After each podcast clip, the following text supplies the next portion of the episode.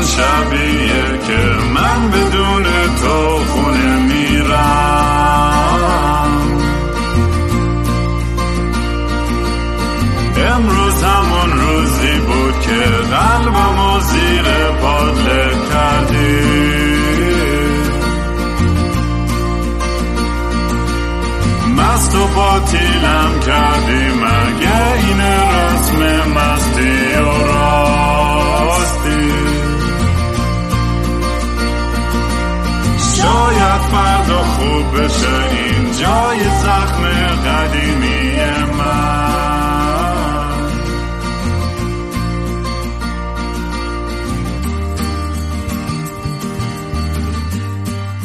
سلام دوستان. من رام هستم و خوش اومدید به برنامه مستی و راستی. برنامه ای که من معمولا توش کمی مست و یخده چت میشینم. یا با خودم حرف می‌زنم یا با مهمونا اگه دوست دارین کارهای منو دنبال کنید توی social media با handle کینگرام K I N G R A A M توی توییتر، اینستاگرام، یوتیوب، تلگرام و جای دیگه می‌تونید پیدا کنید. اگه دوست داشتین که یه دونیشن کوچیکی به فانریزرم بدین برای این موزیک یا پادکست می‌تونید به gofundme.com slash kingram سر بزنید. قبل از اینکه مهمون امروز معرفی کنم می‌خواستم فقط به یه نکته اشاره بکنم که اول که خودم خیلی تعجب کردم که این همه پادکست هم داره زیاد میشه انقدر مهمون هستش باورتون نمیشه چقدر دیگه. الان این کلندرم پر پر شده باور از از کلی مهمونای جالب از آدم های معروف و معمولی و دانشمند و این و اون و کلی هم هیجان دارم که با هر کدومشون یه دیالوگ داشته باشم. توی این پروسه هم خب بالاخره در مورد خیلی مبحث های سخت صحبت کردم بحث های فرهنگی سیاسی و خیلی بحث های دیگه. خیلی بحث خیلی وقتا بحث های احمقانه مسخره خنده دار خیلی وقتا ممکنه حرفای غلط و اشتباهی هم بزنم که خودم اولین نفری هستم که همیشه اعتراف می‌کنم اگر جای حرف غلطی چیزی زده باشم. ولی این نیت کل این داستان اینه که بتونم بی پرده بدون نقاب خیلی راحت حرفامو بزنم. می‌دونم بعضی وقتا می حرفایی بالاخره به یه سری هم بر می‌خوره و ناراحت میشن. ولی من همیشه سعیمون کردم که از همه دیدگاه مختلف به داستان نگاه کنم. خلاصه اگه کسی هم چیزی گفتم که بهش برخورده خب واقعا ناراحت ناراحتم از این بابت و امیدوارم که بتونه بیگر پیکچر رو به قول خارجی ها ببینه توی این قضیه. چون من فکرم کسی از اول که تا الان گوش داده باشه این برنامه رو می‌دونه که من شخصیتم چجور چجور آدمیم یعنی دیگه خودم همه چی رو گفتم دیگه از این دیگه لختر دیگه نمی‌دونم با چی کار بکنم. ولی حالا اینو مهم نیستش. بریم برسیم به مهمون امروز که یه آدم خیلی باحال که قبلا هم توی این پادکست بوده دوست خوبم نویسنده و دانشمند علم فلسفه علم ببخشید. میگم عرفان کسرایی که عرفان هم می‌تونید با handle عرفان کسرایی E R F A N K S R A I E توی اینستاگرام و توییتر پیدا کنید. توییترتون هم همینه عرفان جون؟ underline داره واسه underline داره. آره ولی سرچ آره. کنید عرفان کسرایی همه وبسایت و اینستاگرام و همه چیزاش میاد بالا. ارفان خیلی خیلی ممنون که برگشتی برنامه. خیلی خوشحالم که اینجایی. مرسی رام عزیز. من خیلی خوشحالم. اولا مقدمه خیلی خوبی گفتی و اینکه این گپ و گفتا من گاهگداری میشنوم برنامه های پادکست های رو و اینکه این روحیه انتقاد پذیری که خودت هم از خودت انتقاد کردی یقه خودتو گرفتی اول. این نشون دهنده اینه که واقعا خیلی خوشحال کننده است اینطوری بگم. و من هم خوشحالم که تو این گپ و گفتا می‌تونیم از هم دیگه یاد بگیریم بشنویم. من خیلی خوشحالم که تو اصلا یه همچین پادکستی رو راه انداختی که بتونی با آدم های مختلف افکار مختلف بتونی گپ بزنی و اونم اینقدر صمیمانه و دوستانه که هر کسی بتونه افکارش و عقایدش رو بگه و راجبش بحث بشه و بقیه هم بشنون و نظراتشون رو بگن. آره خیلی مهمه دیگه که دیدگاه های مختلف دیده بشن و و بتونیم میزه راحتتر در موردش حرف بزنیم وقت بذاریم. می‌دونی سعی نکنیم توی سه چهار دقیقه همه چی رو جواب بدیم. و طبیعتا هم بالاخره آدم یک ساعت دو ساعت بنز من هفتاد تا اپیزودم فک بزنه یه جای حرفای خیلی غلط و اشتباهی هم می‌زنه. ولی فکر می‌کنم تو این اشتباه هاست که آدم یاد می‌گیره تو این اختلاف نظر هاست که ما یه چیزی یاد می‌گیریم. و اگه اینو نباشه نتونیم با هم راحت حرف بزنیم همش نگران هر حرفی باشیم که حرف درست رو بزنیم. چون حرف مطلق درستی خیلی وقتا نیستش. همین یه جاهایی شاید باشه مثلا از لحاظ مثلا فیزیک و ریاضی آره ولی از بحثای خیلی فرهنگی و سیاسی و چیزایی که به اجتماع ربط داره یه ذره پیچیده تره خیلی صفر و یکی نیستن این داستانا. و این تیم کشی و این طرز فکری که آقا یا اینو اگه این حرفا نزنی یعنی پس با اونی یا اگه اینو محکوم نکنی پس تو در نتیجه آدم عوضی هستی خودت. خیلی سخته می‌دونی که آدم سعی کنه خیلی دیپلماتیک ولی درست و در عین حال خیلی با صداقت کامل حرف و نظر و دیدگاه خودش رو بتونه منتقل بکنه.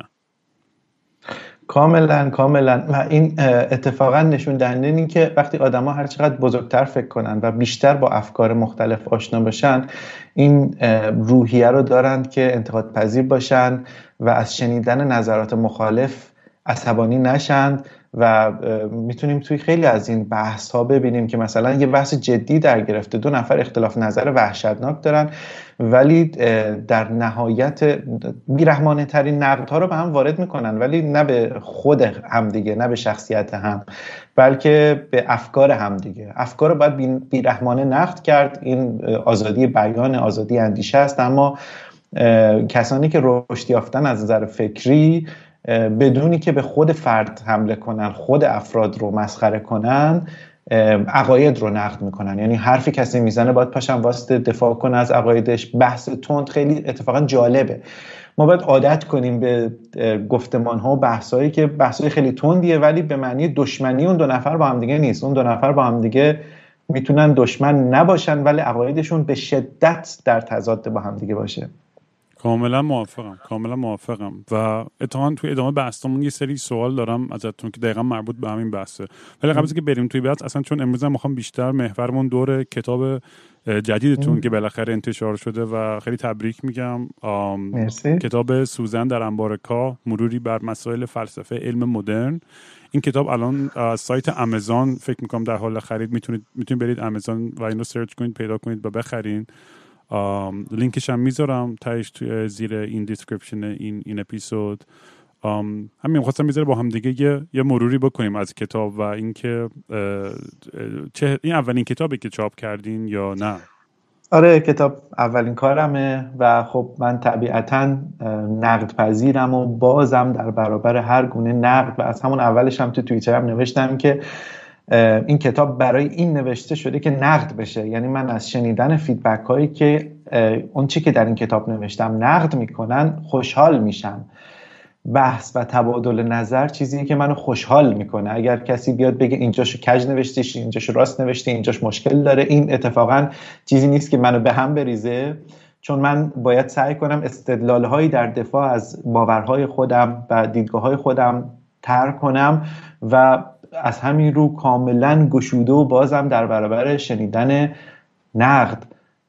به همین جهت همونطور که گفتم اساسا یکی از بخشای این کتاب هم درباره یکی از مفاهیمی که خب توی روش شناسی علم خیلی خیلی مهمه و اون هم اینه که آرا و دیدگاه ها و عقایدی که اینها ابطال پذیر باشن. یعنی اساسا شاید ابطال پذیری رو شاید به بیان ساده بشه. نقد پذیر هم حتی معنی کرد که البته بحث پیچیده ایه اینها محکمترن تا اونایی که نقد پذیر نیستن. اونایی که نقد پذیر نیستند یعنی یه سری افکار یه سری ایده ها هستند که حالا چه علم چه جاهای دیگه که قابلیت اینو ندارن که اصلا نقد بشن.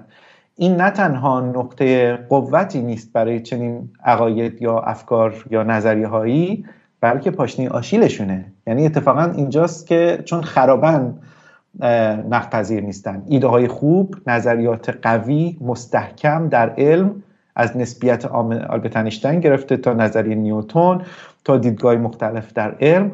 اونایی که قوی ترن نقد پذیر ترن کاملا درسته و اصلا مهم یه قضیه خیلی مهمه تمام این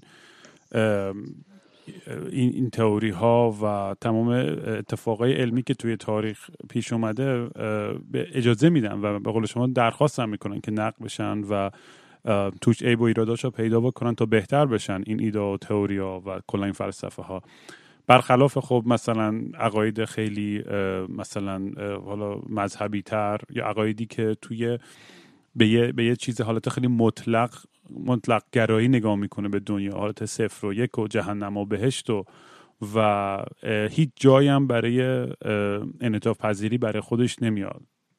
حالا بعدا هم دوست دارم که در مورد این موضوع بیشتر صحبت کنیم. ولی اول دوست دارم اولین سوال که ازت بکنم اینه که توی فصل دوم فکر کنم یه, اشاره به در مورد اینکه آیا دنیای ما واقعا واقعی است یا نه. و می‌خواستم در مورد این با هم صحبت بکنیم و منظور این از لحاظ برداشت و مشاهده است که کلا simulation theory ه یعنی من این ذره متوجه نشدم. این این بیشتر از, از چه لحاظی دارین اینو سوال می‌کنین وقتی میگین این دنیای ما واقعا واقعی است یا نه؟ هر دو البته من توی این کتاب درباره نظریه یعنی فرضیه شبیه سازی صحبت نکردم. اون رو در قالب یک مقاله خیلی مفصل توی یک نشریه science fiction آلمانی همین اواخر منتشر کردمش که کسی هم حاضر نشد اینو به فارسی ترجمه کنه. اینقدر جای مختلف نوشتم یه خیر مدرسه سازی پیدا میشه اینو فارسی کنه ولی کسی این کار نکرد. خودم اگه وقت کنم حالا در آینده انجام میدم. استدلال هایی درباره فرضیه شبیه سازی که آیا ما درون یک ماتریکس زندگی می‌کنیم یا نه و اگر به لحاظ ریاضی بشه متوجه بشیم. چون یه سری فیزیکدان هستن که واقعا نسبت به فکر می‌کنن که آیا این ثابت ها و معادلاتی که در جهان ما وجود داره این می‌تونه ما رو به این نتیجه برسونه که ما درون یک شبیه ساز واقعیت شبیه سازی شده اصطلاحا یه ماتریکسی زندگی می‌کنیم. آیا می‌تونیم روزی کشف کنیم این ماتریکس رو؟ اگر هست اون یه بحث دیگه ایه اما اون چی که مربوط به رئالیسم میشه یعنی واقع گرایی که انواع و اقسام داره فیلسوفان علم راجبش خیلی خیلی حرف زدن در طول تاریخ. اون یه بحثی که من در این کتاب مطرح کردم به خصوص یه نکته خیلی جالبی که خیلی سرش بحثه و خیلی مجادله و مناقشه برانگیز اصطلاحا راجب اینه که ما در علوم طبیعی به خصوص در فیزیک و کیهانشناسی مجبوریم برای اینکه بتونیم افکارمون رو منسجم کنیم و بفهمیم یه پدیده داره چجوری اتفاق میفته یه سری کانسپت ها یه سری مفاهیمی رو ابداع کنیم. بعد این مفاهیم ممکنه که چطور بگم مشکوک باشن اصطلاحا. یعنی مثلا بعدا مشخص شه که چنین چیزی وجود نداشته باشه. مثال می‌زنم مثال های تاریخی خیلی فراوونه. من تو این کتاب مثال ها رو زیاد گفتم ازش. مثلا فلوژستون رو در نظر بگیرید. فلوژستون قبل از اینکه اکسیژن رو لوازیه بتونه به عنوان عاملی که توی احتراق می‌تونه احتراق رو یعنی سوختن رو توضیح بده کشف کنه جامعه علمی فکر می‌کرد که هر جسمی که داره میسوزه یعنی قابلیت احتراق و سوختن داره این فلوژستونش زیاده. خب و خیلی هم خوب داشت توضیح می‌داد دیگه. یعنی مثلا اگه یه چیزی میسوخت می‌گفتن این فلوژستونش زیاده. یه چیز نمیسوخت می‌گفتن فلوژستون نداره. خب ظاهرا خیلی قشنگه. یعنی همه چی هم داشت توضیح می‌داد. اما خب مشخص شد اصلا فلوژستونی وجود نداره. اصلا فلوژستون یه چیز خیالی بود. ما اسمشو همه باور کرده بودن. واقعا همچین چیزی وجود داره. ولی اصلا وجود نداشت. یعنی پیشرفت علم به ما نشون داد که اساسا فلوژستونی در کار نیست و از علم کنار گذاشته شد. حالا مثال ها فراوونه تو علم. مثلا اتر یک باوری بود که هم نیوتون و هم ماکسول اینا باور داشتن که تمام جهان پر شده از یک محیط اتری. اصطلاحا یه چیزی که که نور و امواج الکترومغناطیسی می‌تونن توش پخش بشن. و انقدر این باور دیگه مستحکم بود دیگه همه معتقد بودن که بله اتر وجود داره دیگه در جهان و لازمه برای انتشار مثلا امواج الکترومغناطیسی یا نور. اما خب آزمایش مایکلسون و مورلی نشون دادن که اساسا اتر هم وجود نداره. بعد خب اینا مثال تاریخی که نشون میده که خیلی هم نباید مطمئن شیم. یه وقتایی مثلا ما این مفاهیمی طراحی می‌کنیم و الان هم خب زیاده. به اینا میگن انتیتی در روش شناسی علم یعنی مفاهیمی که ما ابداعش می‌کنیم تا بتونیم یه چیزی رو توضیح بدیم اما نمی‌تونیم اینا رو بریم چک کنیم یا بیاریم تو آزمایشگاه و ببینیم که واقعا اینا وجود دارن یا نه. حالا بین فیلسوفان علم اختلاف هست. بعضی میگن که اینا واقعا اون جای جایی وجود دارن. بعضی میگن نه ما فقط به عنوان ابزار یه چیزی درست کردیم مثل ماده تاریک انرژی تاریک که بتونیم توضیح بدیم که چرا این اتفاق در کیهان مثلا انبساط شتابدار در کیهان داره اتفاق میفته فقط یه ابزاره یعنی یک ابزار فکری یک چیزی تو ذهنمون آوردیم که همچین چیزی وجود داره که بتونه معادلاتمون رو مشکلاتش رو رفع رجوع کنه. حالا این اختلاف موضوع یه بحث خیلی خیلی پرمناقشه ای که بالاخره اینا واقعی یه عده فیلسوفا میگن که واقعی کلی استدلال دارن براش.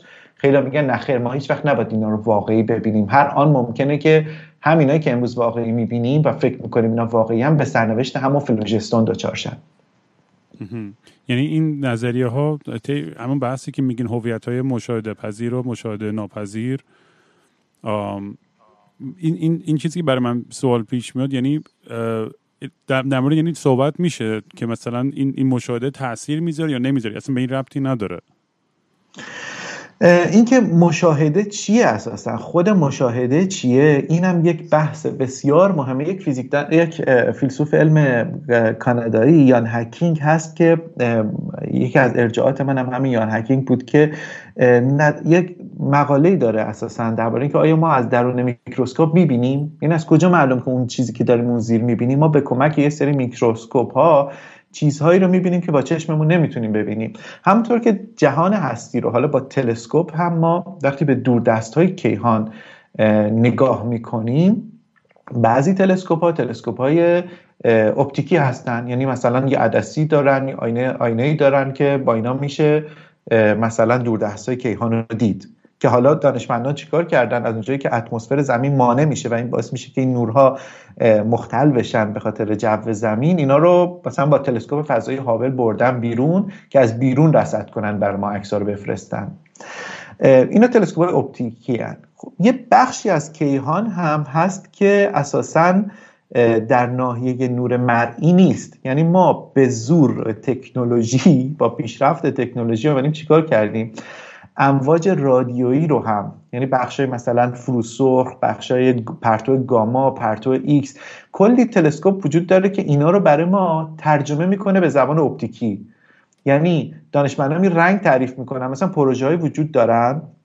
که این پروژه ها مثل EMU یه پروژه های بزرگ این رادیو تلسکوپ هن. امواج رادیویی رو ور میدارن. مثلا تو یکی از اینا که تصویرش هم تو این کتاب آوردم 300 هزار کهکشان و بخشایی از کیهان که اساسا نمیشه دید. یعنی با هیچ تلسکوپ اپتیکی شما نمی‌تونید اونو ببینید. چون در ناحیه مرئی نیستن. یعنی در ناحیه امواج رادیو رادیو تلسکوپ فقط می‌بینید.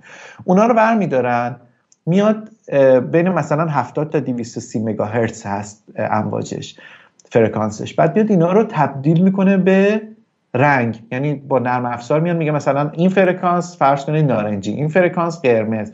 حالا شما یه تصویری می‌بینی که با چشم می‌تونی ببینید در حالی که اساسا اسم این کار این که بشه گذاشت مشاهده محل بحثه. چون ما چیزی رو داریم می‌بینیم که قاعدتا نباید ببینیم. خیلی زیباست. من تا عکسش جلوم باز خیلی اصلا آدم ولی به این چیزا فکر می‌کنه و نگاه می‌کنه و به این پوچی و کوچیکی خودم وقتی که پی می‌بریم اصلا بعض خیلی راحت داره که واقعا فراموش که تو وقتی که شروع می‌کنید جدی به این فکر کردن آدم مثلا یا چیز میشه existential crisis می‌گیره و کاملا آره. بعضی وقتا. ولی از منم دونستنش هم واقعا جذاب و جالبه. این این مرزای کیهان آخر جهان هستی رو که میشه داره میگیم پس میشه مشاهده کرد ولی از طریق این تلسکوپا داره است. و هیچ وقت اصلا از از لحاظ خوب شناختن الان که خب میگن universe داره expand می‌کنه دیگه درسته داره اینجوری بزرگتر میشه آره. درسته آره. و این مثلا این می‌خوام بدونم حدودا یعنی ما چشمون تا کجا رو مثلا با تلسکوپ optical می‌تونیم ببینه بعد با این یکی ها با این رادیو تلسکوپ ها یعنی از اونام دورتر چقدر مثلا می‌خوام بدونم فقط یه ایده ای که یعنی می... می‌دونی یعنی از از سال نوری چقدر فرقشه یا آره. آره آره. ببین یه نکته خیلی جالب. من توی اینستاگرامت دیدم که استوری تلر نوشتی من هم به نوعی اینایی که دارم میگم استوریه که راجع به علم و دانسته های ما از جهان هستی. و اینا هم که دارم میگم در واقع من این قصه گوام از این قصه هایی که تو این کتاب تعریف کردم اینم داستانی که تاریخ تمدن بشر تونسته پیدا کنه از اینکه ما اینجا چیکار می‌کنیم جهان ما چند سال درست شده چجوری درست شده. و این اتفاقا آدم رو متواضع تر می‌کنه وقتی که بدونه که ما جایگاهمون در این جهان کجاست. یه اصلی وجود داره به اسم اصل کوپرنیک که معروف به اصل کوپرنیک میگه که واقعا جایگاه ما در این کیهان اساسا هیچ جای ویژه ای نیست. یعنی ما هیچ میلیاردها کهکشان دیگه وجود داره. و ما هیچ موقعیت خاصی تو این کیهان نداریم.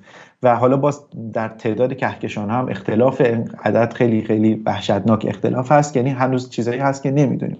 اما برگردیم به همین بحثی که گفتی درباره ابعاد کیهان. ببین ما در جهانی زندگی می‌کنیم که امکان و توان تکنولوژی ما یعنی بهترین کاوشگرهای فضاییمون که بتونه دور شه همینطور بره. خب یعنی مثلا ماموریت وویجر یک و دو مثلا ماموریت پاینیر رو مثلا نگاه کنی که اینا تونستن انسان دیگه دور دستترین چیزی که تونسته بفرسته ایناست دیگه. ببین اینا هر 20 هزار سال یک سال نوری میرن جلو. یعنی تکنولوژی الان ما مثلا ماموریت های نیو هارایزونز که به پلوتو فرستاد که عکس بگیره خب تقریبا 9 سال و نیم 10 سال تو راه بود. در حالی که همش چهار, چهار ساعت نوری فاصله است. خب حالا یک سال نوری رو این کاوشگرای ما 20 هزار سال طول می‌کشه تا به صورت متوسط تا بتونن بهش برسن. مثلا پایینیر ده در دهه هفتاد هزار دو اینا که فرستاده شد. دو میلیون سال دیگه تازه می‌رسه به ستاره بعدی. همینطور داره ادامه میده به مسیر خودش. حالا این فواصل شما همینطوری وقتی که نگاه می‌کنی ابعاد نجومی رو جهانی که دانشمندان تخمین می‌زدن قطرش 93 میلیارد سال نوریه. و 93 میلیارد سال نوری تصور کن با این امکان ما برای اینکه بتونیم این جهان رو رصد کنیم و یا اینکه مثلا بریم از این منظومه شمسی خودمون هم نمی‌تونیم بریم بیرون. یعنی بعضی از دانشمندان اصلا معتقدن که بشر شاید هیچ وقت نتونه از این منظومه شمسی خارج شه. چه برسد به اینکه از کهکشان راه شیری خارج شه. یعنی اصلا حالا کهکشان راه شیری با یک دیسکی مثلا حدود 100 هزار سال نوری که اعداد و ارقام یه چیز وحشتناکیه. و اینکه حالا این جهان کی درست شده؟ چه جوری درست شده؟ هم از نظر زمانی و هم مکانی به قدری عجیب و غریبه که من نتیجه که ازش می‌گیرم اینه که آدمایی که به این می‌پردازن یه مقداری از نظر چجوری بگم خیلی سختگیر نیستن. چون فکر می‌کنم مسائل و مشکلات روزمره ما توی بازه زمانی خیلی کوچیکی داره اتفاق میفته و اصلا خیلی چیز وحشتناکی نیست. مثلا برای یه چیزی رگ گردنمون ورم کنه. حالا مثلا ده دقیقه یه رو میورم ور شد. می‌دونی چی میگم؟ آدمای ریلکس مثلا خب شد که شد. مثلا من بعضی وقتا استادان می‌بینم این چقدر ریلکسه. چرا؟ چون داره به چیزای عجیب غریبی فکر می‌کنه. در بازه های عجیب و غریب زمانی راجع به کیهان فکر می‌کنه. بنابراین مثلا یه مسئله ساده و پیش و پا افتاده روح و روانش رو به هم نمیریزه عصبیش کنه.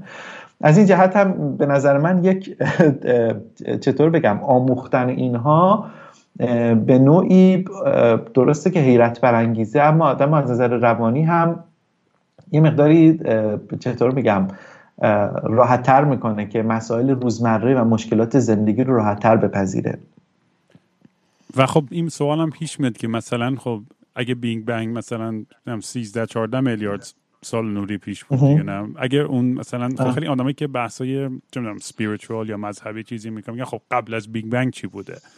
اگه راست آره, آره. من نمی‌دونم جواب این سوال خیلی هست. نظریات مختلفی نظریه مختلفی هست. که از اینها سر راجر پنروز هست که همین اواخر نیمی از جایزه نوبل فیزیک امسال برد. پنروز معتقد یعنی به نظریه CCC اعتقاد بهش میگن کیهان شناسی چرخه تطبیقی تو فارسی conformal cyclic cosmology بهش میگن که معتقده که بیگ بنگ ما یعنی 13 میلیارد 800 میلیون سال پیش این در واقع پس مونده از یک جهان قبلیه. یعنی این تکرار میشه یعنی جهان ایجاد میشه و در یک بیگ بنگ ایجاد میشه در یک تکینگی اصطلاحا singularity و expansion می‌کنه انبساط پیدا می‌کنه و بعد دوباره در خودش فرو میریزه و دوباره این چرخه تکرار میشه. یعنی بنابراین ما در جهانی زندگی می‌کنیم که آغاز همه چیز نیست. ما در یکی از این چرخه ها داریم زندگی می‌کنیم. یعنی جهان ما این کیهان 93 میلیارد سال نوری که صحبت کردم یکی از این حلقه های این چرخه بینهایته که نمی‌دونیم قبلش چی بوده ولی قبلش یه جهان دیگه بوده. می‌خوام بگم یه همچین تئوری هایی هم وجود داره. اصلا مغزم شروع می‌کنه این چیزا فکر کردن. حالا ببین نیاز به یه قلوپ دیگه دارم با اجازت. یه ذره نورونام و یه ذره سلولای خاکسترمون بیشتر بکشم که. نوشه جان ببین خیلی جالبه. من توی برنامه هایی که معمولا شرکت می‌کنم خیلی مجبورم اساقورت داده و خیلی رسمی مثلا صحبت کنم. ولی اینجا که خیلی دوستانه میشیم و حرف می‌زنیم. من خودم برام خیلی راحت تره این به شخصیت واقعی و روحیه واقعی من نزدیکتره که به جایی که مثلا اینجوری صاف بشینم و یه بحث مثلا آکادمیک جدی کنم اینکه دوستانه تره برای خود من هم صحبت کردن راجبش راحت تر ببین حالا نه هیچ وقت که برای منم چون خیلی آموزنده است مطمئنم برای خیلی شنونده یعنی من انقدر خودم کنجکاوم تو این بحثا تو به خیلی خوب بریک داون می‌کنی برای من حال میده. یعنی وقتی اینا رو تعریف می‌کنی برای منم واقعا جذابه. من استوری تلرم دیگه. اینایی که دارم میگم استوری که از ببین مثلا چیزی که دارم روش کار می‌کنم به زبان خودمونی بگم. من روی مدل سازی ریاضی در کیهان شناسی کار می‌کنم. روی نظریاتی که دانشمندان میانی کیهان شناسان میان از آینده کیهان به ما میگن. مثلا میگن که آینده وقتی میگن منظورم 100 سال 200 سال نیست. یه وقتی از آدم میگه فیوچر منظورش چیه؟ مثلا 100 سال 200 سال آقا یه میلیون سال. نه خیلی بیشتر از این حرف چیزی که من دارم کار می‌کنم روی یک تریلیون سال آینده است. دو تریلیون سال آینده است. یعنی روی شواهد و مدارک و اویدنسی که کیهان شناس فرضی یک تریلیون سال آینده از جهان خواهد داشت. یعنی اگر قرار باشه مغز آدم سود بکشه اینجا باید سود بکشه که صحبت از یک ببین جهان ما 13 میلیارد 800 میلیون سال. تا یه عدد وحشتناک بزرگه یه 13 میلیارد 800 میلیون سال. اونقدر بزرگه که توش تکامل یعنی 10 میلیارد سال بعد از شکلگیری کیهان خورشید ما درست شده بعد کم کم حیات شکل گرفته و این حیاتی که ما داریم می‌بینیم مثلا چند میلیارد سال دیگه جوونه زده و به این چیزی که الان رسیده که الان من تو می‌تونیم با هم دیگه با مثلا اسکایپ از دو سر جهان صحبت کنیم همچین بعدا در مورد اینم صحبت کنیم اول حیات و تکامل اینام. حالا ولی این بحثتون رو در مورد آینده ادامه بدیم بعد برگردیم به اون اولش. حتما حتما. من فقط اینجا یه اشاره دیگه بکنم که فرض کنید این قسمت تکاملم بگم برم سراغ آینده کیهان. ما اگر عکس اجدادیمون آب و اجدادیمون همینطوری بذاریم مثلا پشت سر هم یکی یکی نسلهای قبلیمون رو مثلا فرض به دیوار بزنیم. 185 میلیون سال قبل 185 میلیون نسل قبل که میشه چیزی حدود 375 میلیون سال قبل اون عکس آخری عکس ماهیه. یعنی این هم از اون چیزهایی که از نظر زمانی نگاه کنید 375 میلیون سال در برابر یک جهان 13 میلیارد و 800 میلیون سال که عمر داره چیزی نیست. ولی توی 375 میلیون سال پیش اجدادمون همینطوری بریم می‌رسه یعنی 185 میلیون سال قبل یه ماهیه. حالا الان ما با 86 میلیارد نورون تو مغزمون داریم با هم دیگه حرف می‌زنیم. و همین بحث رو یعنی راجبش قضاوت می‌کنیم. یعنی همچین مغز پیچیده شکل گرفته توی بازه حدود 300 400 میلیون سال. حالا این 300 400 میلیون سال در ابعاد کیهانی واقعا ناچیزه. یعنی اصلا هیچی نیست. هیچی نیست. چرا؟ چون حتی 13 14 میلیارد سال جهان ما هم هیچی نیست. خیلی جوونه جهان ما. اونقدر جوونه که توی این, این, این ببین دانشمندا برای اینکه بفهمن جهان ما چجوری درست شده من یادم نیست توی پادکست قبلی گفتم یا نه اگر گفتم اصخایی می‌کنم. این جهان ما دانشمندا چه کار می‌کنن؟ میان دنبال اویدنس و گواه و مدرک میگردن. درست مثل کاراگاه. یعنی اساسا یکی از بحثایی که من تو این کتاب مطرح کردم شباهت بین کار کاراگاه هاست که ذره دستشون می‌گیرن دنبال اثر انگشت میگردن و رد پا. و دانشمندان دانشمند همین کار داره می‌کنه. دوباره رد پا میگرده. شواهد رو با ذره پیدا می‌کنه. حالا این ذره بینش می‌تونه ابزارهای علمی باشه. اینکه جهان ما با بیگ بنگ شروع شده دست کم سه تا شاهد و گواه داره. این سه تا شاهد و گواه یکیش تابش زمینه کیهانیه. یکیش یک فرکانسی هست که در تمام کیهان از هر جهت میشه دریافتش کرد رو زمین.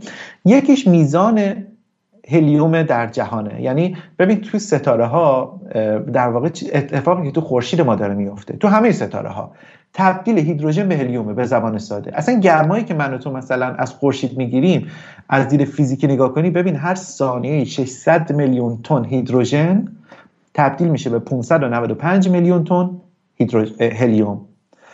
و اینجا 5 میلیون تن کمتره. این 5 میلیون تن کمتر همون گرمایی که من و تو از انرژی خورشید می‌گیریم. یعنی ثانیه 600 میلیون تن داره از هیدروژن به هلیوم تبدیل میشه.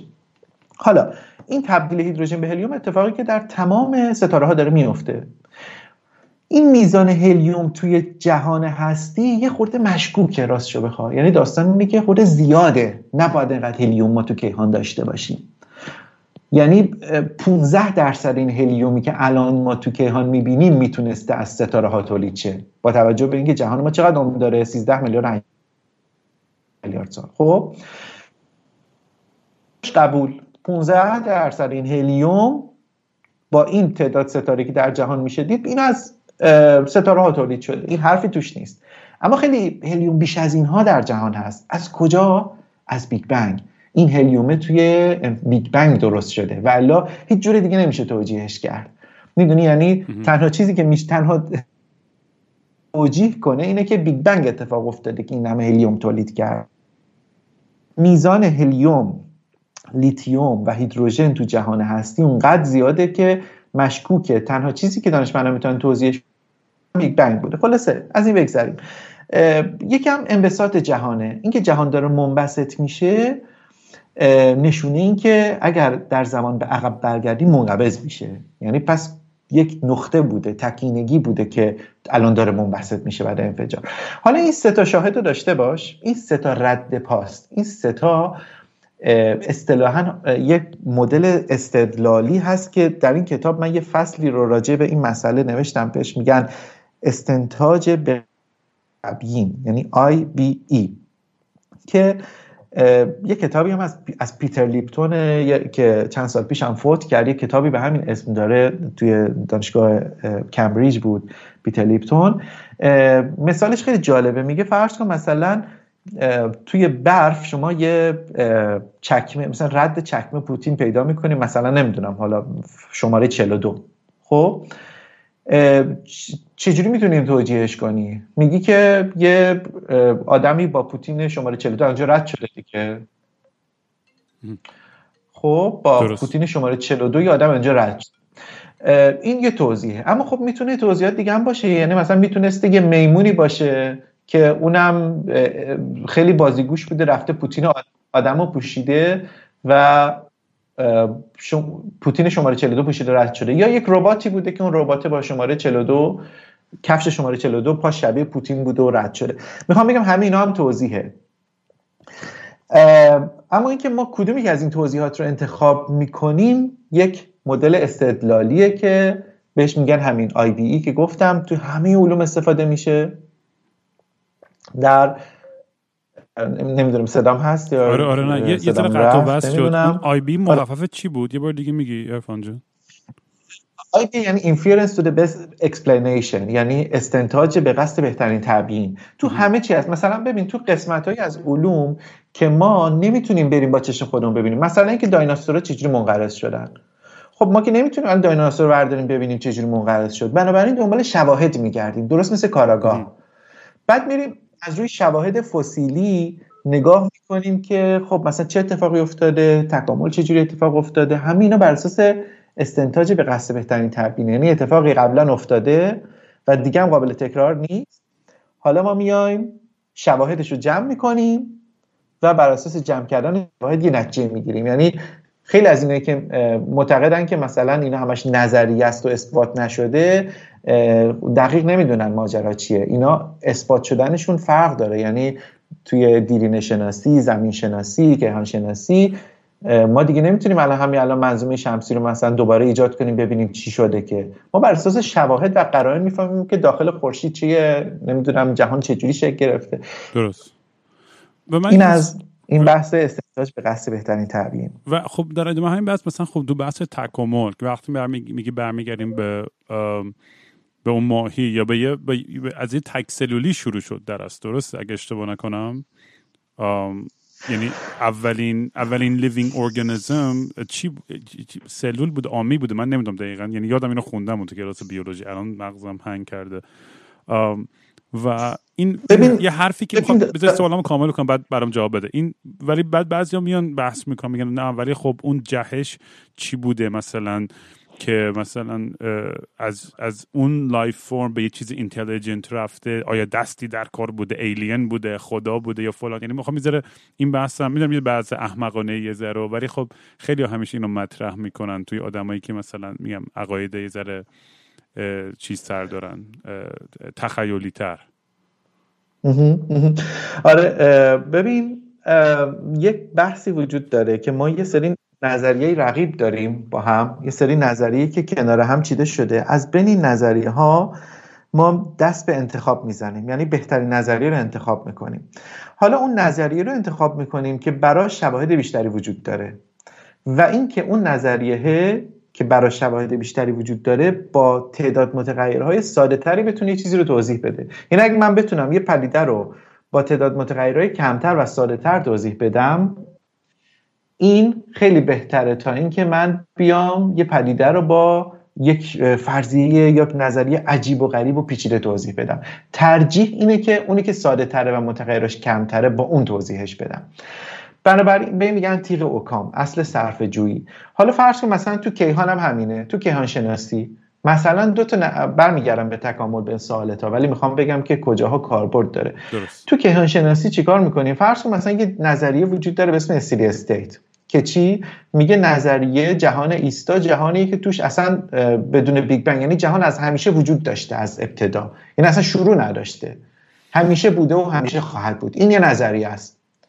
این نظریه رو خب کیهانشناسای بزرگ هم ازش دفاع می‌کردن. مثل سر فرد هویل از نظریه سری state حمایت می‌کرد که اصلا جهان آغاز نداره. اما چرا این نظریه در رقابت با رقیبش کنار گذاشته میشه؟ به خاطر اینکه شواهد به سود رقیبش خیلی زیاده. همونطور که گفتم همین الان سه تا شاهد رو گفتم. سه تا اویدنس گفتم که به سود اون یکی دیگه است. اون یکی میگه که هلیوم جهان اینقدر نباید باشه خیلی زیادتره. اون یکی میگه یه تابش زمینی کیهانی پیدا کردم. اون یکی دیگه میگه جهان داره انبساط پیدا می‌کنه. پس اون درسته. نظریه سری ست میره کنار. درباره تکامل هم همینه. در تکامل ما فرض کن درباره اینکه چرا الان گونه های زیستی انقدر پیچیدن تو جهان. پروانه ها حشرات ماهی ها خودمون. چند تا نظریه توضیح داریم. چند تا توضیح رقیب وجود داره. کم هم نیستن. یکیش اینه که خداوند مثلا ناظری آمده اینجوری گفته کن فیکون و همه چی آفریده شده هایی. آدم آفریده روز هفتم. این یه نظریه است دیگه بالاخره. یه نظریه دیگه نظریه انتخاب طبیعی داروینه. که خب نظر انتخاب در طبیعی داروین شواهدی که به سودش وجود داره خیلی زیاده. ولی به سود نظریه آفرینش شواهدی وجود نداره جز ایمان دینی.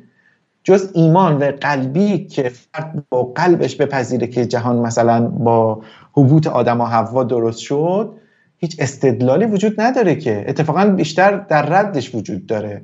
چون که بر اساس آدم و حوا جهان باید 6000 سال باشه. از نظر مثلا چجوری بگم نسلی اگه نگاه کنی اگر آدم نظری آدم بپذیری جهان با 6000 سال. خب این در تضاد با تمام یافته های علمی و زمین شناسی جهان ما نمی‌تونه 6000 سال باشه. حتی اگه 300 میلیون سال بود بازم غلط بود. چه برسد به اینکه 6000 سال که اصلا جواب خیلی پرت و پلاییه.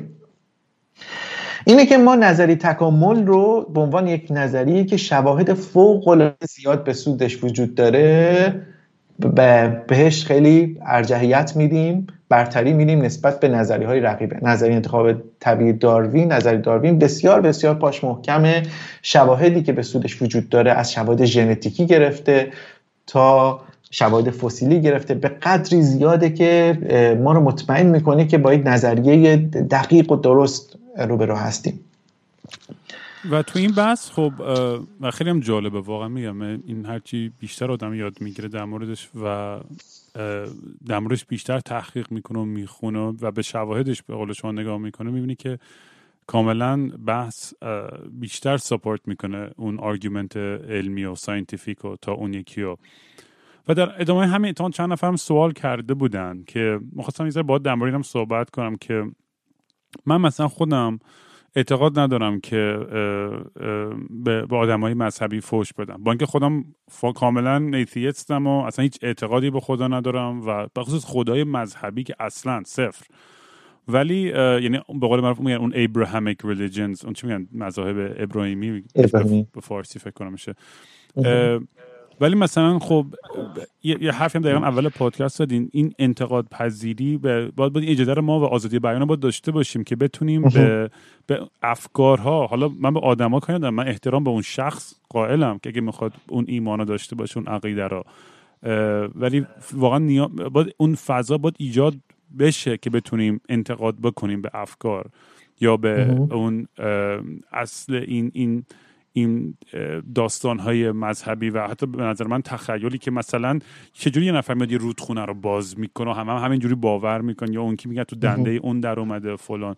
یعنی این داستانایی که می‌دونی همه انگار به روی خودشون نمیارن که واقعا خب این چیزها چیزهایی که جزو این این دینا هستش و و و مسائلی که مثلا در فرانسه دیدیم با هبدو و این اتفاقات دیگر که وقتی که انتقادی هم میشه حالا شاید بعضی اونا میگن آقا بی احترامی مذهبشون کرده و اینا مثلا خب نباید این کارو می‌کردن. ولی به به شخص نکردن اینا. باز به اون افکار و اون ایده فکر می‌کنم انتقاد گرفتن و جوابش هم متاسفانه با جون خودشون دادن.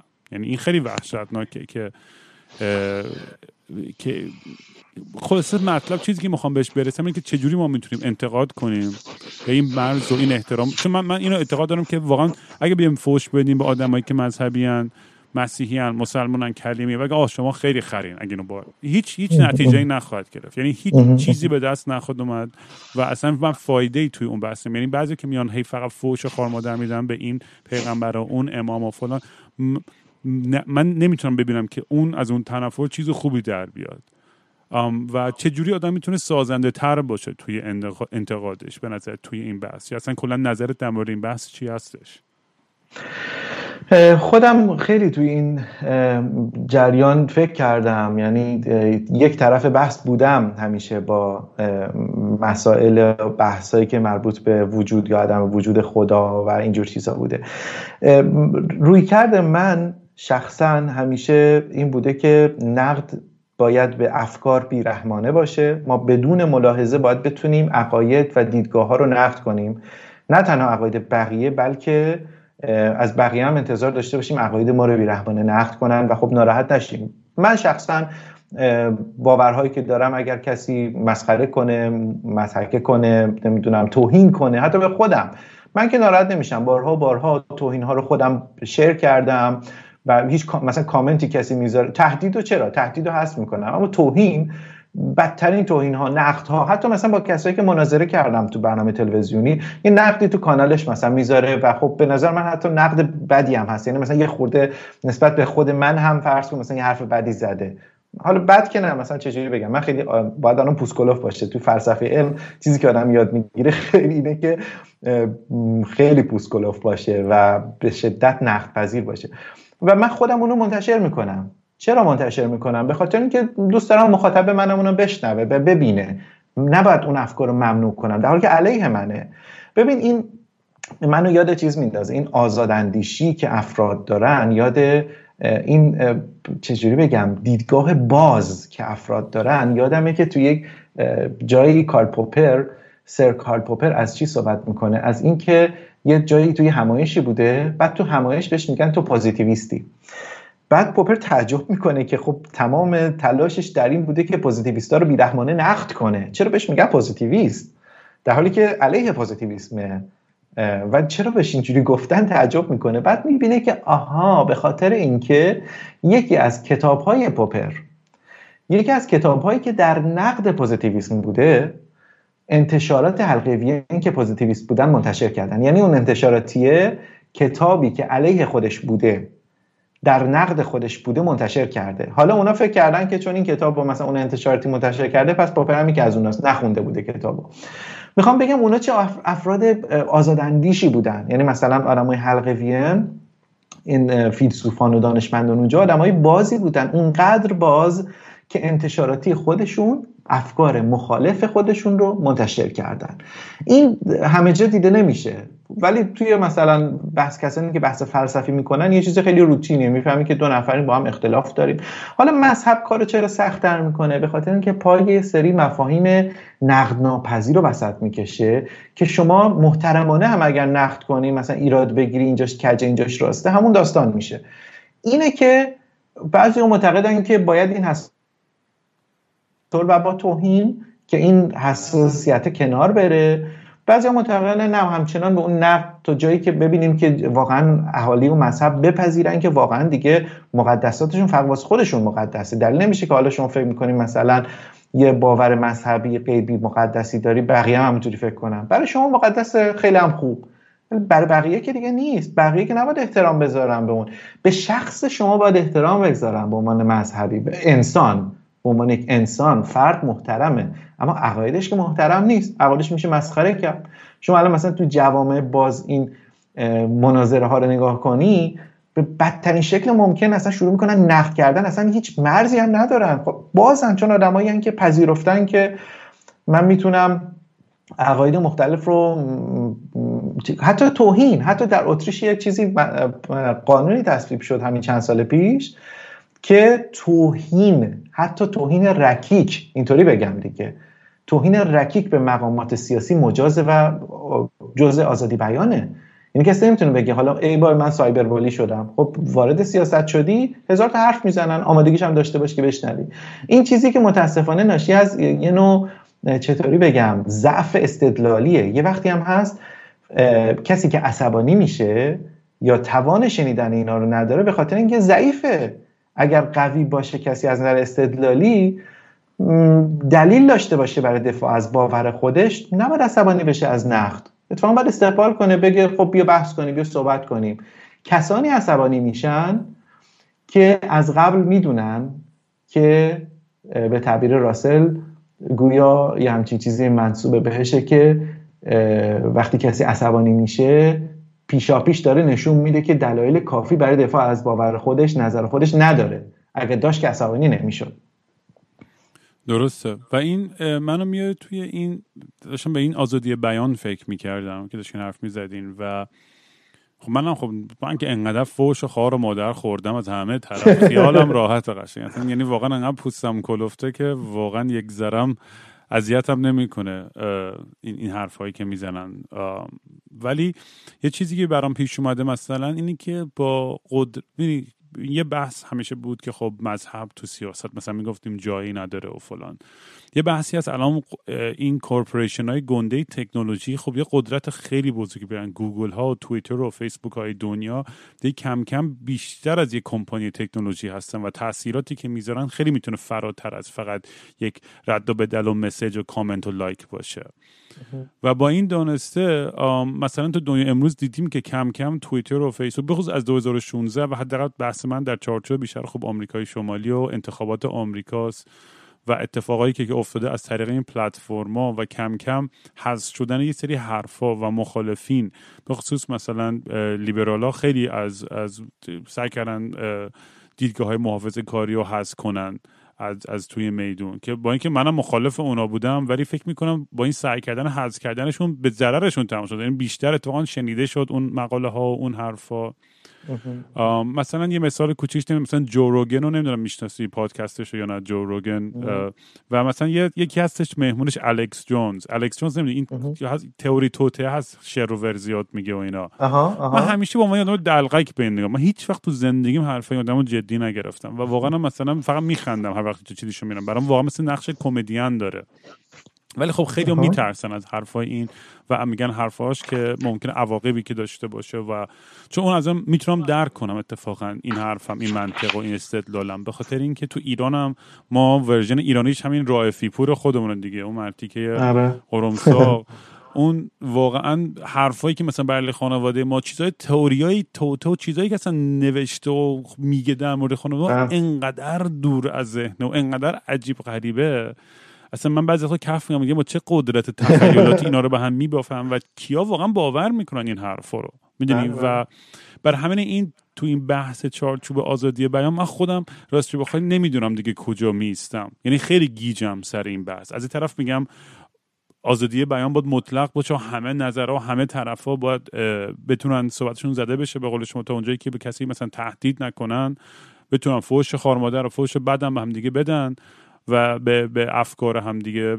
ولی میگم دیگه تو این بازی هم با به خاطر میکس شدنش با تکنولوژی و سیاست و قدرت و همیچه یه ذره بحث پیچیده تر میشه.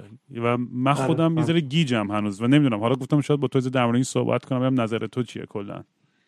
ببین این مغز آدمیزاد این جمعیت جهان هر انسانی یک مغزی داره که این مغز میراث تکامل افکار عجیب و غریب ازش سر می‌زنه. یعنی اون چیزی که تحت عنوان منطق یعنی rationality می‌شناسیم استدلال منطقی استدلال درست یک یک complex system عجیب و غریب یک مجموعه بسیار پیچیده ای که توش هزار تا فکر مزخرف و جدی و تنز و همه چی در میاد. بخش بزرگی از جهان خب به دلایل مختلف میلیاردها نفر از مردم ایده های خودشون رو ندارن تحت تاثیر رسانه هستند تحت تاثیر شستشوی مغزی هستند و به راحتی ابزاری میشن که حالا بخشش رو تکنولوژی انجام میده شستشوی مغزی می‌کنه جهت میده. بخشش هم رسانه ها بخشش هم نهادها رهبران مذهبی. و باعث میشه که اون فرد دیگه نتونه اندیشه کنه. یعنی اون فردی که پای منبر مثلا همین رائفی پور که گفتی میشینه اون دیگه کلا setting ش رو میره off می‌کنه. تعطیل تعطیل. یعنی اون کسی که اونجا نشسته حتی فکر نمی‌کنه از خودش بپرسه که این چیزی که الان داره میگه این راستی آزمایی میشه کرد درسته؟ اصلا نمی‌تونه تصور کنه. میگه شنیدم قبول. به همین راحتی. حالا این قربالی که آدم بتونه افکار مزخرف رو در برای مغز خودش ما هزار تا چیز میشنویم در طول روز.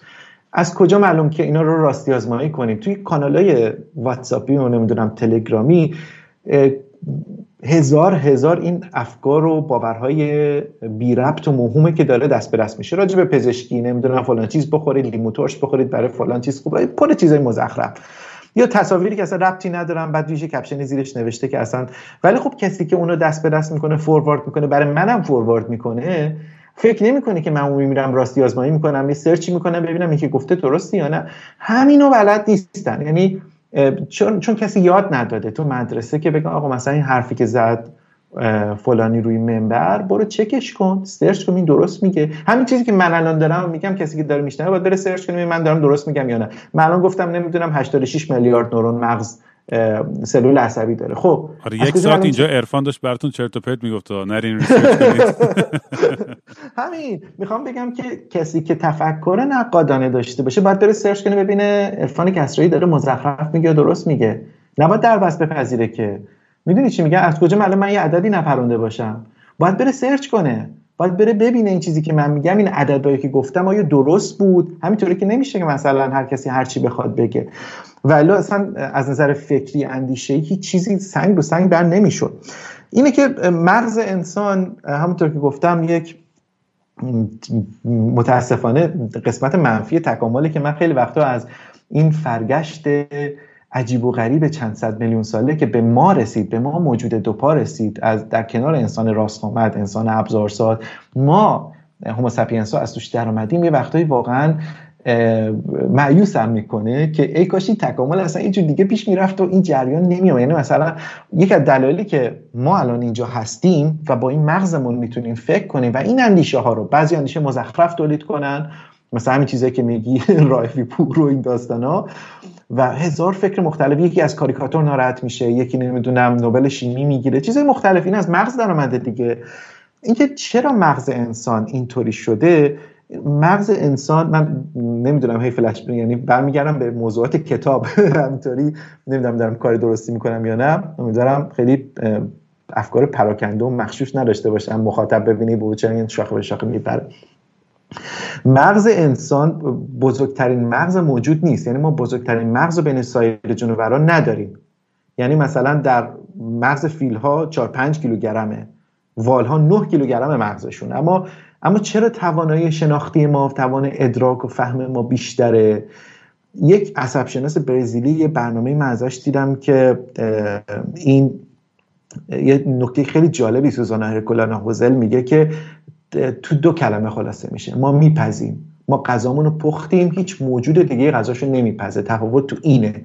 این شده تمام افکار ما شهرها معماری های با شکوهمون جنگ ها ویرانی ها موسیقی علم فرهنگ ادبیات آثار هنری العاده همون موسیقی که تو تولید می‌کنی اینها از مغزت در آمده و مغزت هم همونطور گفتم 86 میلیارد نورون و این شبکه بسیار پیچیده داره که تونسته این اگر مادی بخوای نگاه کنی رام یون سودیوم و پتاسیم اختلاف پتانسیل الکتریکی تو مغز تو موسیقی ها رو تولید می‌کنه. یعنی بین دو سمت قشای نورون ها تو مغزت بین یون سودیوم و پتاسیم. یعنی تو جدول تناوبی شیمی می‌تونی نگاش کنی.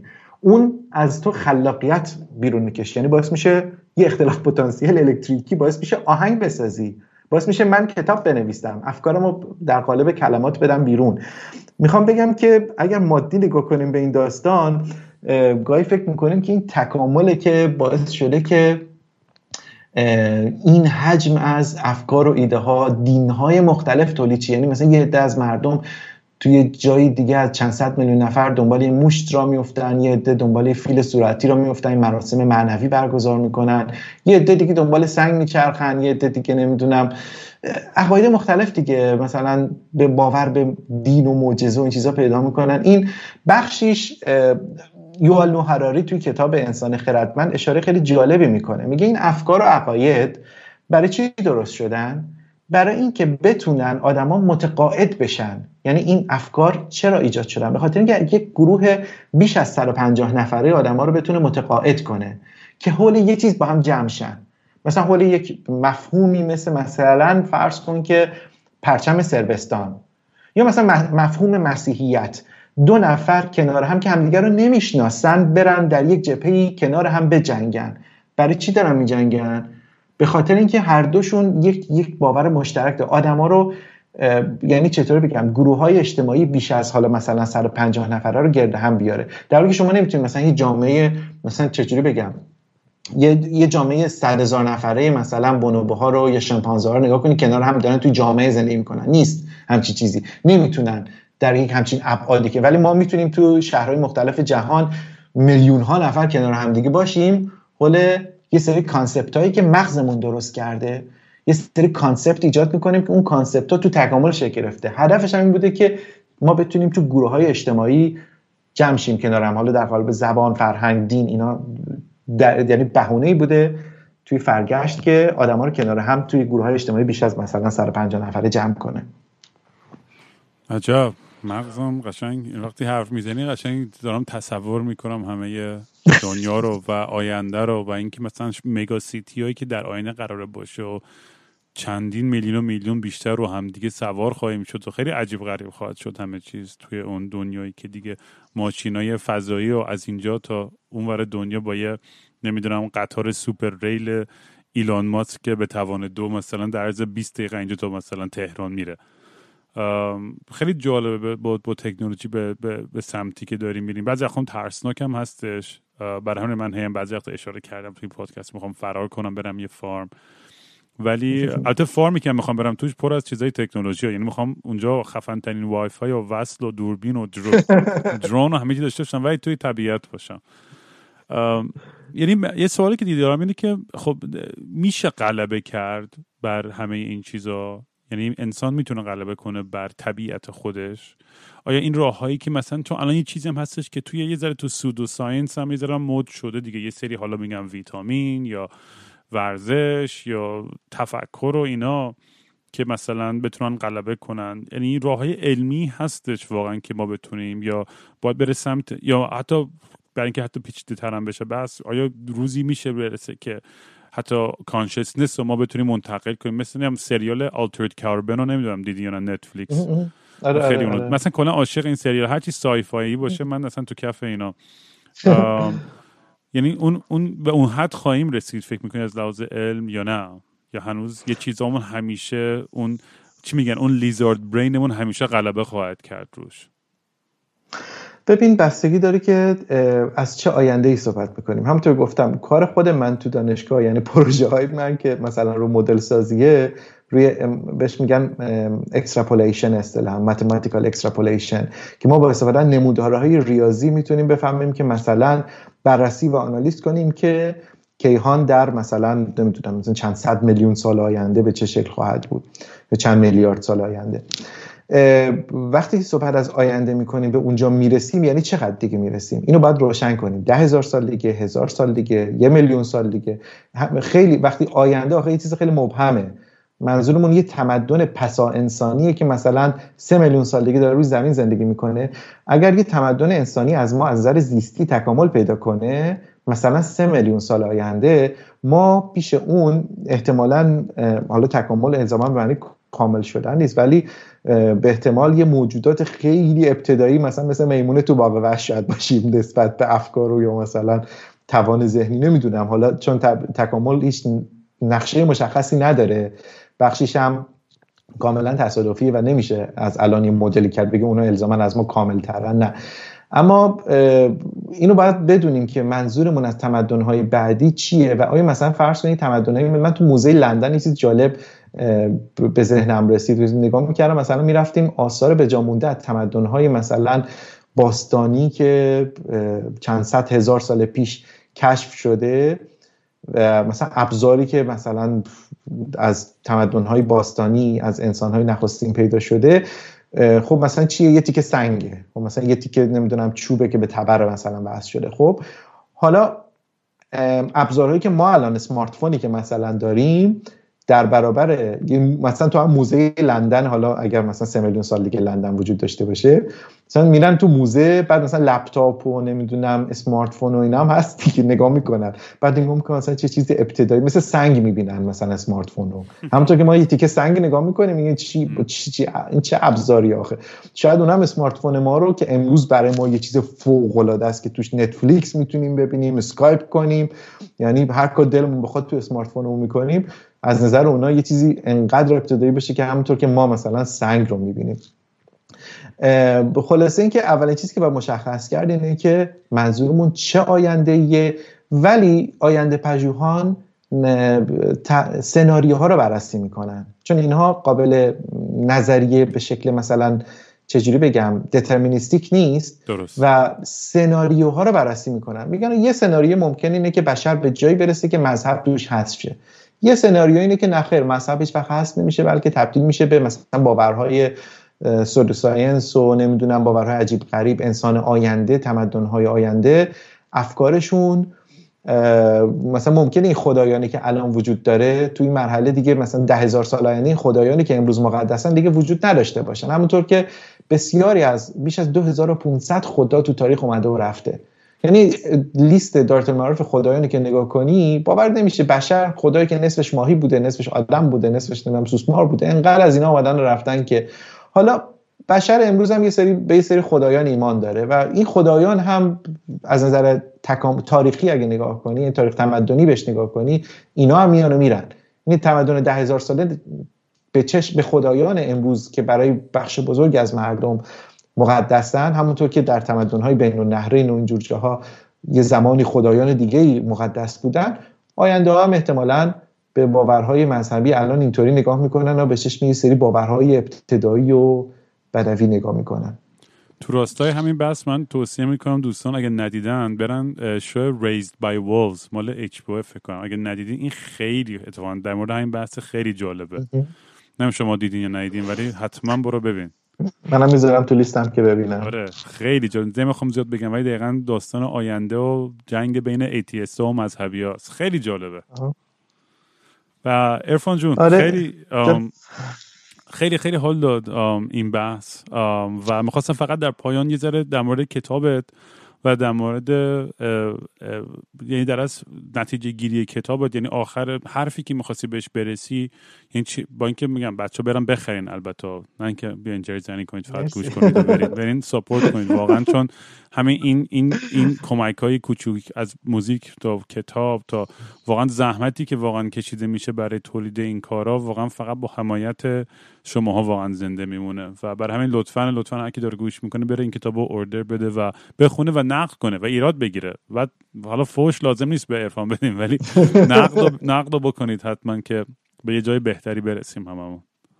من ممنونم ازت که لطف کردی که تو معرفی کردی.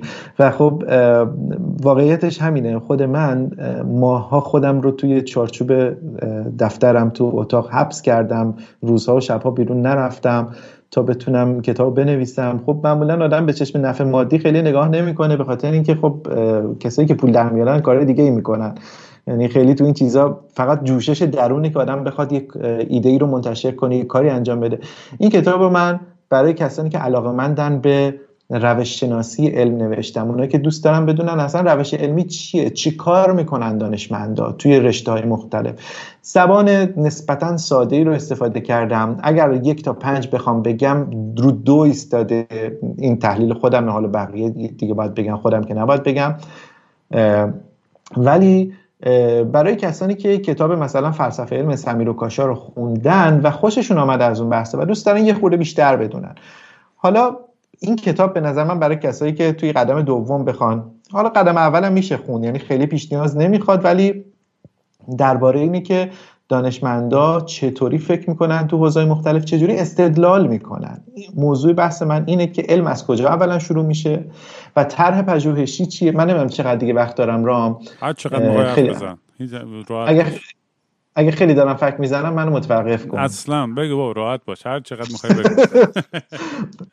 ببین این این پرسش که علم از کجای تاریخ شروع شده؟ من صحبت از این کردم که شما مثلا هر انسانی ورد داره عکس آب و اجدادی شو همینطور پشت سرم به دیوار بزنه 185 میلیون عکس که همینطور به عقب‌تر اون 185 میلیون آقا بزرگ ما میشه ماهی.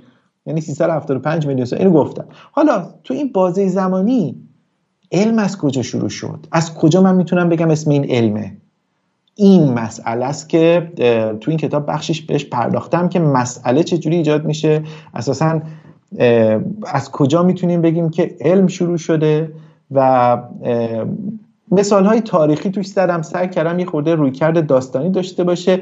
و خب مهمترین فصل این کتاب از دید خودم به عنوان نویسنده فصل دو این کتابه که درباره همین مفاهیم صحبت می‌کنه که در واقع فرضیه و مشاهده تو علم چجوری شکل می‌گیره و دانشمندا چجوری می‌تونن جهان رو ببینن و اینکه واقعیت آیا جای بیرون از ذهن ما یعنی فهم واقعیت جای بیرون از ذهن ماست یا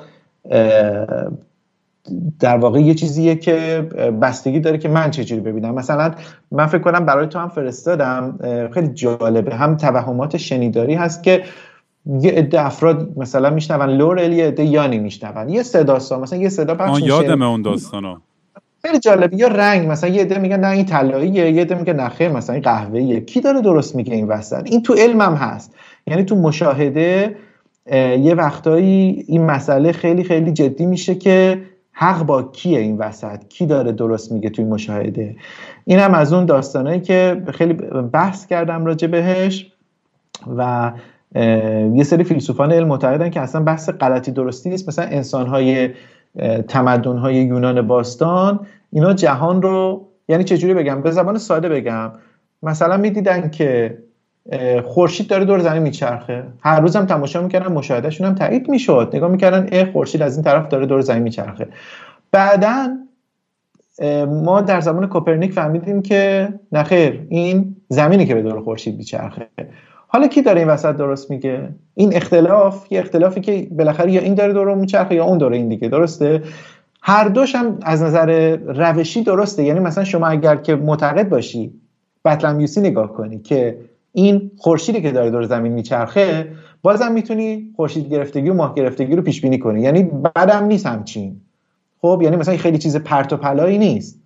ولی چرا ما میگیم که زمین به دور خورشید میچرخه؟ چرا اینو باید محور بگیریم که ثابت باشه اون یکی بچرخه چرا اونو محور نگیرم این از اون بحثایی که حالا من خیلی ساده گفتم تو کتابم مثال های فراوون ازش زدم که کی داره این وسط درست میگه. واقعیت چیست که اول بحث پرسیدیم؟ من فلش بک بزنم که بخشی از داستان برمیگرده به این مناقشه که واقعیت آیا بر اساس این تنظیم میشه که مثلا تو ذهن من چی میگذره یا نه؟ صرف نظر از آرا و عقاید و دیدگاه من یه چیزی اون بیرون وجود داره. حالا که من چجوری فکر کنم دیگه بحث دیگه. اینم از این. این کتاب خلاصه کردنش توی چند دقیقه نزدیک کتاب نزدیک به 200 صفحه است و خلاصه کردنش تو چند دقیقه خیلی ساده نیست. ولی خوشحال میشم که مخاطبان تو هم اونایی که علاقمندن به بحثای این چنینی بخونن نظرشون رو بگن این منو خیلی خوشحال می‌کنه و خب خوشحال میشم که فیدبک ها رو ببینم و بخونم. آدیو بوک هم ضبط کردی یا نه؟ میشه؟ به خاطر اینکه یه جاهایی واقعا یه سری data هایی تو این کتاب هست که راست میگی. این سخت در کتاب علمی داره با جدول و آره عکس و هم مثالایی که می‌زنی الان الان یا افتاد. داره اون تیکایی که من خوندم. آره, آره ولی خب برای کارهای fiction و اینا داره راحت تره یا چیزایی که فقط محور داستانی و تاریخی و اینا داره یه ذره راحت تره دنبال کردنش تا چیزایی ذره. علمی تر آره حالا کتابای دیگه تو ذهنم دارم که یه هوا فاصله بگیرم از کار این شکلی. حتی تو ذهنم science fiction هم هست که یه دو سه تا کار دیگه تو ذهنم دارم ولی فعلا که خیلی گرفتارم ولی کتاب بعدی احتمالا دو تا کتاب دیگه در دست دارم که یکیش کیهان ماتریکسی هست. که کیهان ماتریکسی به فرضیه شبیه سازی نیک باستروم می‌پردازه و هواشی اون که فیزیکدانها و فیلسوفان چیا گفتن و چه شواهدی به سود یا علیه این دیدگاه وجود داره که آیا ما در ماتریکسی وجود داریم و این فیزیکال ریالیتی جهان واقعیت فیزیکی ما از کجا معلوم که یک واقعیت و یک وهم نیست؟ این هم از اون بحثایی که هم فلسفیه هم فیزیکی در این حال و هم جذابه برای عموم یه هوا از بحث اکادمیک فاصله گرفتم و خب بحث جذابیه میشه بهش فکر کرد که آیا این یه به تعبیر هری فرانکفورت یه بولشت این عقیده؟ یعنی خیلی بی ربط و موهومه یا اینکه واقعا ارزش اینو داره که آدم بهش فکر کنه؟ اینم از اون چیزایی که حالا گفتم به پیشواز برم بگم که کتاب بعدی احتمالا یه همچین چیزی خواهد بود. دمت گرم ارفان جون. خیلی حال داد باد صحبت کردم و امیدوارم که دوباره برگردی با هم دوباره حرف بزنیم. هزار تا بحث هستش که من و تو همچنان می‌تونیم بریم تو کارش و همینجور مثل یه سیاه چاله توش بیفتیم و بیرون نیایم. قربت بشم به من خیلی حال داد. مرسی از اینکه با حرف زدم خیلی خوشحال شدم و امیدوارم که بازم در این فرصت دیگه بتونیم باز وقتی با هم صحبت کنیم. حتما حتما. چات There was a boy who had a dream about a world he'd never seen, where the buffalo they roam free with the nuclear submarines. There was a boy who had a dream about a man who'd lead the world into the darkest of the night, where the shadows meet the void. There was a boy who had a dream about a ship that's